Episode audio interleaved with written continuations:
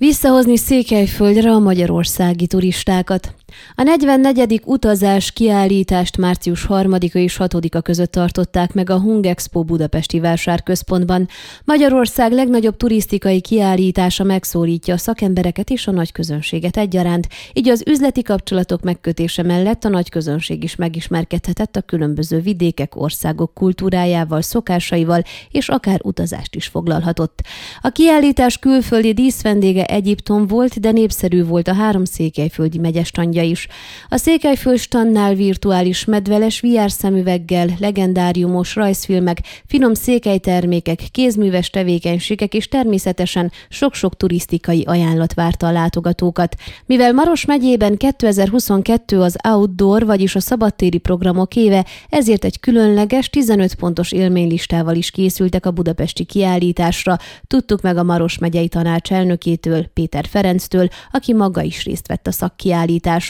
Nagy hangsúlyt fektettünk idén a szabadban történő programkínálatokra, számos hazai programszervezővel és szervezettel működünk együtt, de idén a fő partnerünk a Maros megyei hegyi mentőszolgálat, amely a túraútvonalak megtervezésében, téli és nyári szabadidős programok egyeztetésében segíti a Vizit Maros Turisztikai Központ munkatársait, mondta Péter Ferenc. Hozzátette, az elmúlt években azt tapasztalták, hogy a hazai turizmus fellendült, az emberek előszeretettel választottak hazai célpontokat is kikapcsolódásként.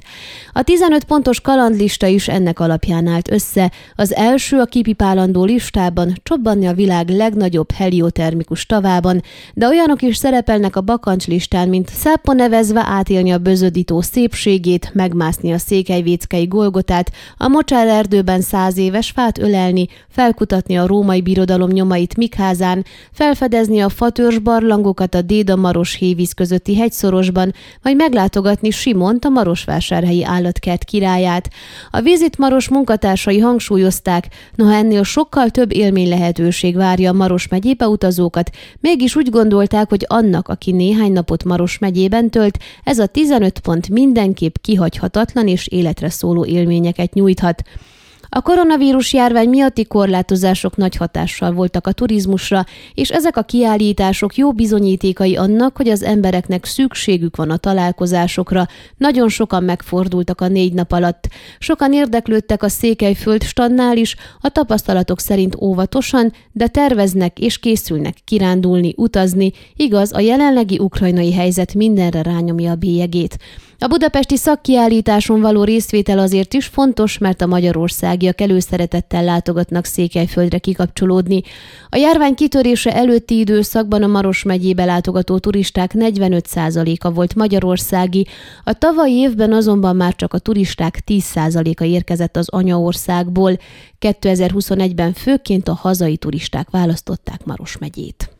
Ön a Székelyhon aktuális podcastjét hallgatta. Amennyiben nem akar lemaradni a régió életéről a jövőben sem, akkor iratkozzon fel a csatornára, vagy keresse podcast műsorainkat a székelyhon.pro portálon.